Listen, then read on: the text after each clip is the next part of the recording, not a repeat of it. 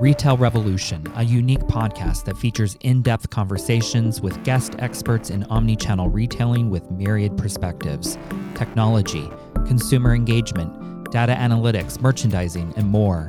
We pay special attention to current socio political issues and challenges and their implications on fashion retail, as well as opportunities to innovate and rethink retail's future. Visit retailrevolutionpodcast.com for more information, including full transcripts, and follow us on Instagram and LinkedIn at Retail Revolution Podcast. Retail Revolution is produced by Joshua Williams and hosted by Christopher Lacey. Both are assistant professors in the Fashion Management Graduate Program at Parsons School of Design. Steve Dennis has over 30 years' experience as a strategic advisor, board member, general manager, and C level executive at two Fortune 500 retailers. He has worked with dozens of retail, luxury, technology, and social impacts brands to inspire, catalyze, and design more remarkable as well as profitable growth strategies. Steve's signature Tell It Like It Is style and eight essentials of remarkable retail framework makes him one of the industry's most in demand thought leaders. As a senior contributor to Forbes magazine and with his insights regularly featured in Bloomberg, Businessweek, CNBC, CNN, Fortune, Harvard Business Review, USA Today, and the Wall Street Journal, amongst many others, this revolutionary is igniting a new wave of retail and brand engagement. Today, Steve and I discuss the reissue of his best selling book, Remarkable Retail How to Win and Keep Customers in the Age of Disruption, and we will also explore how retail can break the cycle of mediocrity and create the change it so desperately needs. I'm Christopher Lacey, and this is Retail Revolution Podcast.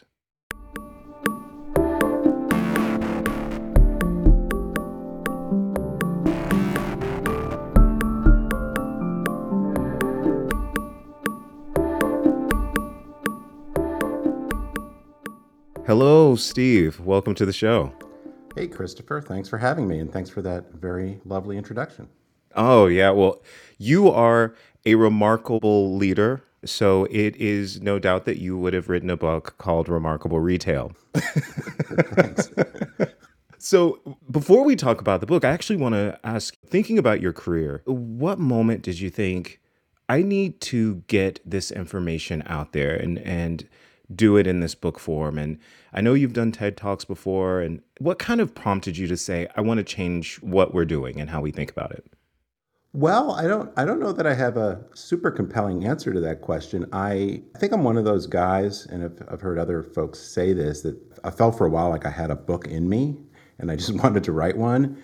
The challenge was really coming up with something that I thought was going to be good enough and going to be helpful enough. And so I played around with a bunch of ideas actually for a number of years. But when I started doing more keynote speaking four or five years ago, I was basically forced to develop a presentation and to have some some fresh ideas. So that that allowed me to kind of keep working on some of the themes. And after I don't know a year or so of doing that, I started to sense that I had enough of a narrative and a framework that might work as a book. And so then I just had to sit down and write the damn thing, basically. I mean, that's amazing. I, I I love reading books, but I don't know that I could actually sit down and write one.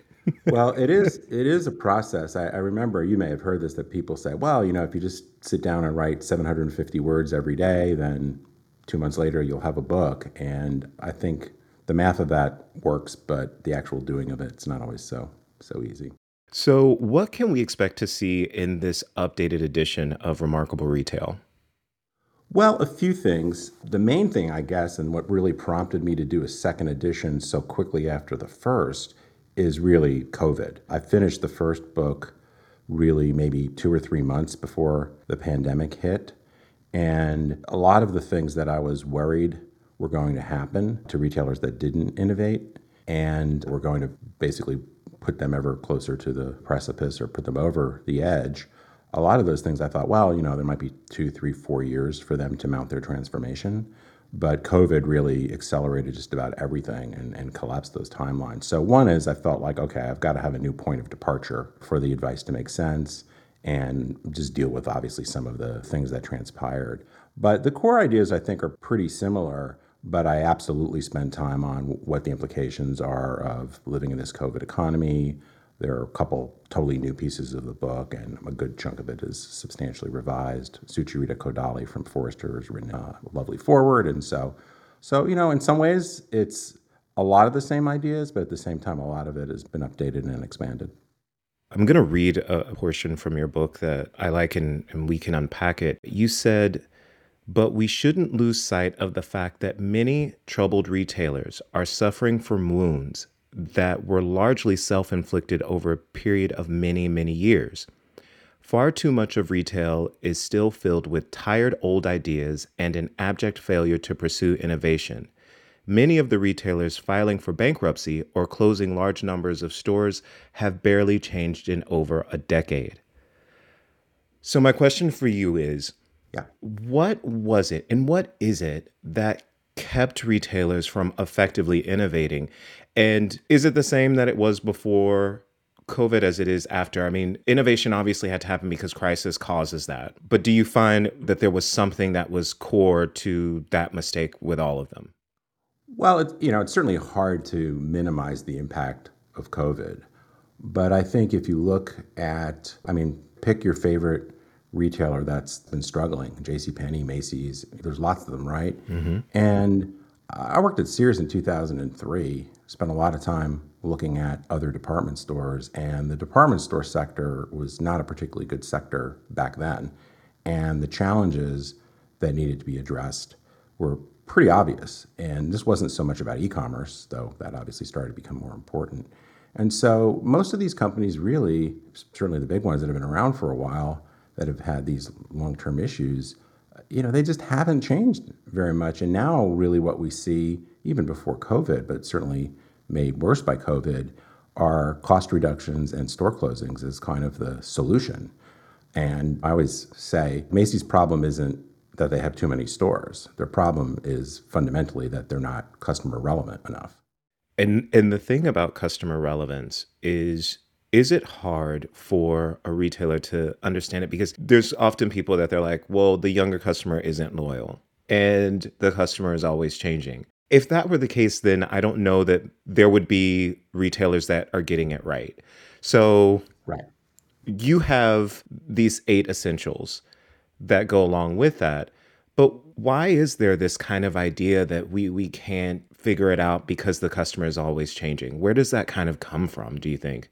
Well, I mean, there's an, it's like a lot of things that people like to repeat or in these generalities. I mean, there's an element of truth to it, but to your point, plenty of other companies figure out how to stay current with the customer. I, I think, you know, going back to the question of why some of these retailers haven't changed, I think there's an element of they just weren't doing their homework. They weren't understanding consumers well enough. They weren't understanding the potential impacts of technology or new competitors. So there's kind of an awareness component that they just weren't doing a good job. But I also see, and I talk about this in the book a little bit, even if you do a pretty good job of understanding what's going on, you still have to fundamentally accept the degree to which these changes could impact your business. And I think that's where, particularly as the pace of change has accelerated, and I'm talking really pre COVID, a lot of retailers just didn't fundamentally understand the degree to which they were going to become disadvantaged by their failure to change more aggressively. But ultimately, of course, even if you accept this reality, for lots of cultures, it's really difficult to change. In some cases, that's a cultural thing, right? They haven't built a culture of experimentation. People aren't rewarded for taking intelligent risks. In other cases, they haven't invested enough in the right areas. In other cases, which I think is certainly one of the big issues with department stores in particular, is they've got this massive investment in real estate mm-hmm. in locations that are, for the most part, fundamentally disadvantaged. So, what it takes to move such a cliche, right, but to turn that battleship is really a big deal. And it has to happen over multi years, not just suddenly when you realize your business is especially terrible. In your book, you bring up the fallacy that e commerce is 15% of the business. And your statement about, you know, just the size of large format brick and mortar businesses. And it's often said brick and mortar still drives retail business, and that's true. Mm-hmm. But why is there that fallacy of the e commerce percentage? And how is that hurting leaders being strategic about their retail path forward? Well, I actually think that particular statement, it sort of evolved for me over the last few years. When I first started talking about that, it was largely a reaction to what I would say was kind of the dismissive quality on the part of some brands and some, frankly, retail organizations and associations that would say, well, you know, it's only 5%, it's only 8%, it's only 11%, right? And they were just making it sound like it wasn't that big a deal and I didn't have to worry about it. And the point I make in the book is really twofold. One is, first of all, that percentage that gets quoted in the paper is the whole industry, right? Right. Not experience of a given sector. So off price retail e commerce is less than 1%, grocery, it's 3 or 4%, books, music, games is you know 60% or something. So it's not particularly relevant just to quote a general number because no one retailer experiences the average, right? And also the impact of losing business to a competitor, whether they're online or not, is not the same as keeping it for yourself. There's different economics. So there's a little bit of kind of inside baseball around the financial dynamics and the different situations. Now, what I think is even more important is even talking about the percentage of e-commerce is I think increasingly not nearly as important because the fact is most consumers shop in multiple channels. Mm-hmm. And a lot of what we call e-commerce today isn't the e-commerce of old, which was basically kind of a new catalog, right? You know, mail order catalog where now you go to a website, you order it, and it comes out of a central distribution facility, and we mail it to you. I mean, that's certainly still a big part of e-commerce, but today e-commerce is online, pick up in store curbside pickup, ship from store. So there's an aspect in that percentage which is actually very much not possible to do well if you didn't have stores. So I really think you have to look at the whole thing and not obsess so much about the general e-commerce percentage or even the e-commerce growth rate. Yeah, I mean, what you're saying is kind of how I always talk about omni-channel, which when someone says, we want to do an omni-channel strategy, and I'm like, really, omni-channel is just doing business now. Right. Right. Like it's it's not a thing anymore. It's kind of like you couldn't do business without it. Well, that's what's actually kind of funny, I think. And I don't know, some people think I'm too harsh about this, but all these brands talking about, oh, you know, we're really going to invest in e-commerce now, and I'm like, well, where were you? Like, this is not e-commerce didn't, and and this idea of physical driving digital and digital driving physical and customers cross-channel behavior, like all all this stuff. I mean, I was working on that at Sears in 1999. I was working on that at Neiman Marcus in 2004. Like, this is not new, right? Uh, but it's just like you know, someday you woke up and discovered it, and you think you're the first person ever to find it or something. I don't know. It's just I, I just think it's funny like how much press it gets. To me, it's more like why weren't you working on this ten years ago? Oh, I know. I think about it, and I will never forget. I was working for Armani Exchange in 1997, and they were launching e-commerce, and it was such a big deal.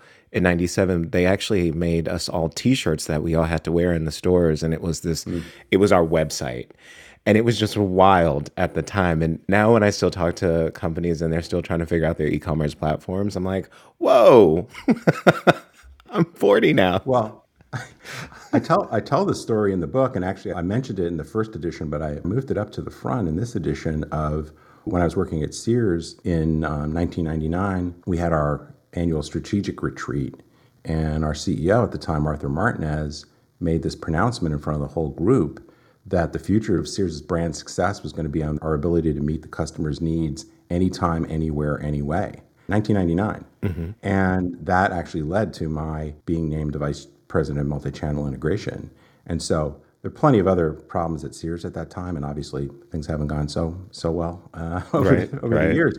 But but I say to people, you know, like as much as as people badmouth Sears, we were working on this stuff a long time ago. So you think of a forward and actually a good company. how, how do they how do they miss this? I don't know. Yeah. It's it's interesting, especially when you're part of the stories that are happening. I think the way you probably view it with Sears is how when people talk about Barney, sometimes I'm like, I, I was there and I actually know the things we were doing. I just like, you know, it's kind of that moment where you you go, there are other factors that are at play. yeah, I did have somebody once say to me, "Hey, Steve, if you're so smart, why didn't you fix Sears?" I'm like, "Well, okay."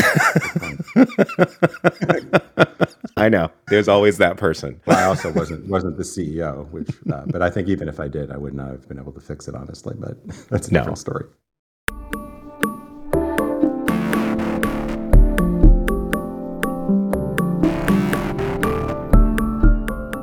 So Chapter four, I have to tell you, is a chapter I enjoy quite a bit. Chapter four is titled The Collapse of the Middle. Mm-hmm. And in that chapter, it's definitely a chapter I think you committed to redoing as a result of COVID 19. Because in it, you talk about bifurcation. Right.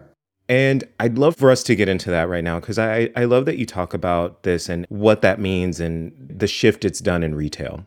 Well, I started to notice, actually, probably going back at least a decade, that we were seeing this real bifurcation in performance. What I noticed was the growth was occurring both in terms of top line revenue growth, comp store sales, et cetera, as well as store growth at kind of either end of the spectrum. So, one end of the spectrum being more value based retailers, so Walmart, TJX, Costco, those sorts of places. The other end of the spectrum, either luxury retail or more kind of high end specialty. And that most of the troubles were in this middle group that were not particularly value oriented, nor did they have anything really special in terms of product or service. And so uh, that's just something I started to pay attention to, and it just really continued to grow. Deloitte wrote a study or did a study on this phenomenon a few years ago that brought a lot more data to it. And that started me actually very much led to this idea of remarkable retail because I started to basically see well, there's nothing really special about these retailers in the middle. You know, they're not, they're not particularly good at anything. And so, if you want better value, you've got lots of choices, or you want more convenience, you've got lots of choices. If you want unique product, better service, or willing to pay a premium, you have lots of choices. But it was just getting harder and harder in a world where there's more and more choice, more and more information. Very few things are scarce anymore, and you really can't get away with being average or, in many cases, even very good. Mm. So that was what started to get me to say, well, you know, you really have to be remarkable. And I'm using remarkable in the way some people may be familiar that Seth Godin does in his book Purple Cow, which is remarkable in that it's distinctive, mm-hmm. but also that people will literally talk about it.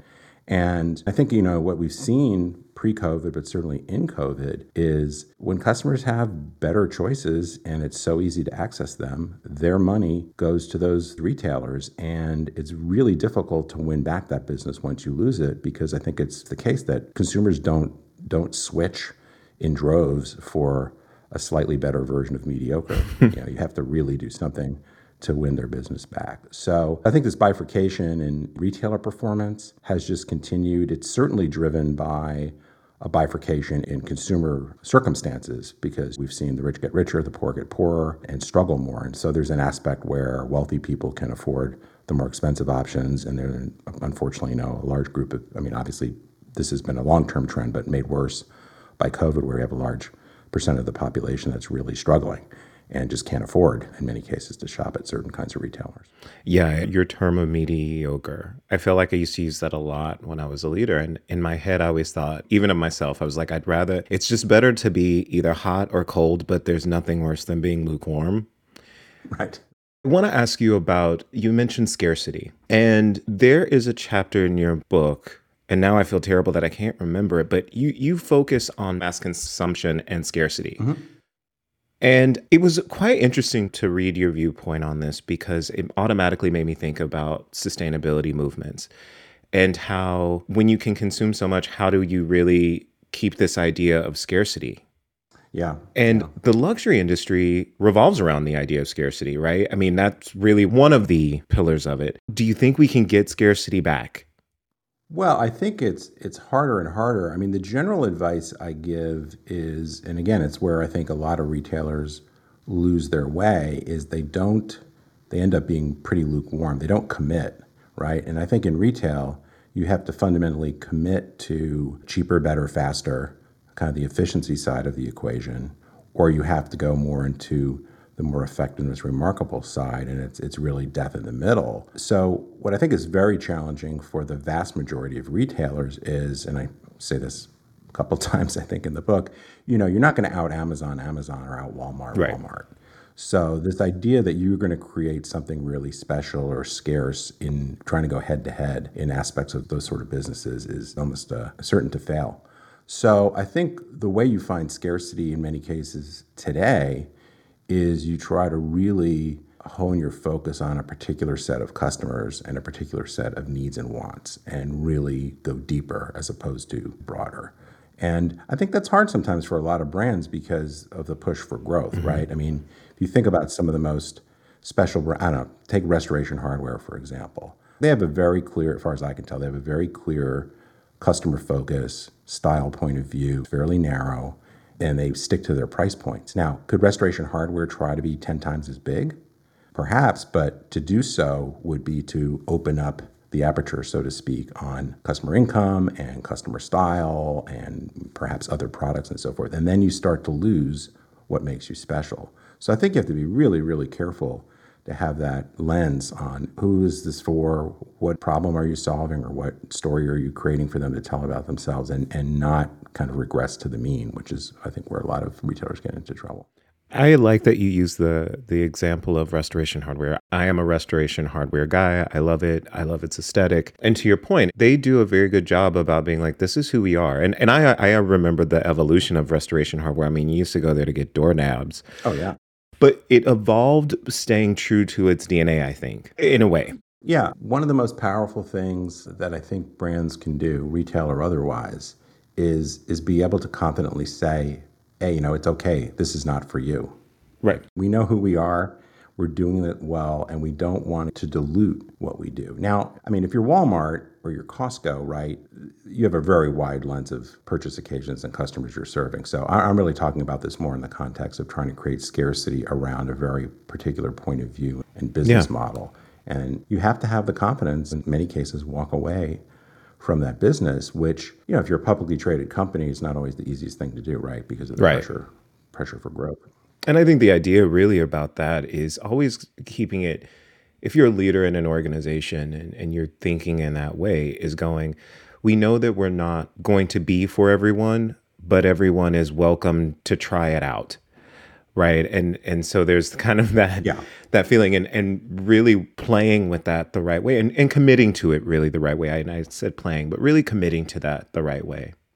Yeah I, I think that's i think that's very true. I mean there's certainly some businesses i guess that can get away with being having like that snob appeal and and uh, keeping it secret but yeah it's hard to build much of a business with that as your premise i think the other thing too it's going back a little bit to scarcity and why retailers have a hard time changing I think the other thing is this is not new to retail. Retail evolves considerably over the decades, mm-hmm. right? It's just picked up pace. But I think if you look at some of the retailers that did really well five years ago, 10 years ago, 15 years ago, many of them, it's not necessarily that the customer changed that much, but it might be part of it, is that new business models mm-hmm. emerged to steal share, right? So if you're in the eyeglass business, you know, you weren't necessarily worrying about something like Warby Parker, right? That came out of kind of nowhere, but suddenly was a fairly big thing.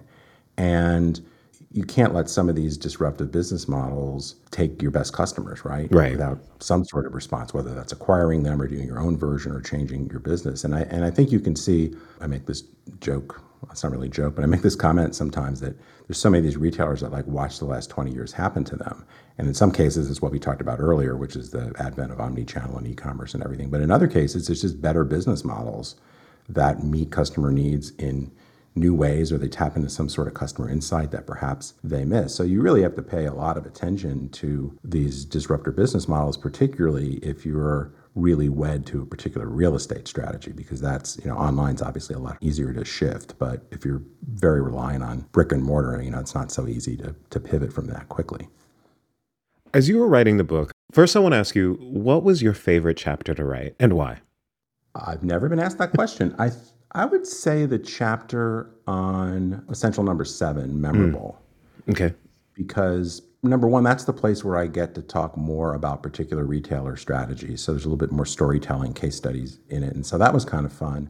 But it also forced me to really think about okay, what are the different ways that people put together memorable strategies. Because the problem or the limitation, I think, with, with a retail book is keeping everything at such a high level. Like it's very hard to give good advice for a grocery store and a furniture store and a cosmetics shop, right. and, you know, mom and pop, big. So, so I try to keep the advice hopefully pretty useful for a wide audience. But that was the chapter where I got to, to go down into more detail and, and think about different ways that people did it. And I hope that helps the reader look at and say, okay, I see my, my challenge more in this particular approach as opposed to something that might be right for a totally different kind of retail.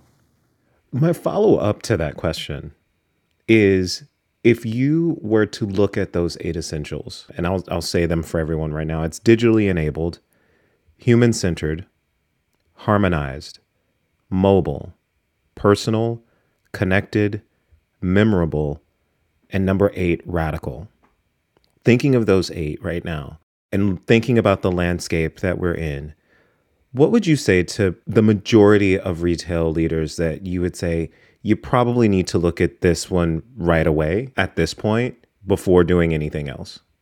Well, I'll punt a little bit on the question in that I try to make the point that there is no one size fits all mm. recommendation and that really to be a remarkable retailer is about these are the ingredients for a strategy and so you've got to find the right mix. Right. I'll also say that the first 6 I think for most retailers that I can think of are essentially table stakes. In other words, if you aren't pretty good at them, you're probably in trouble.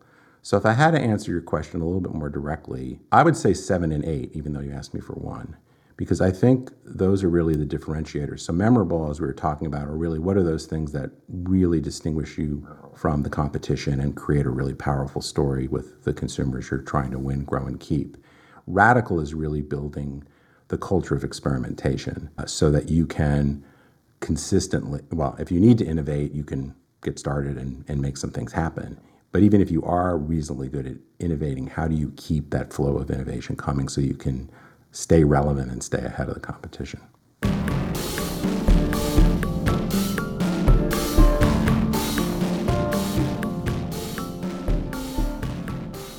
Thank you so much, Steve.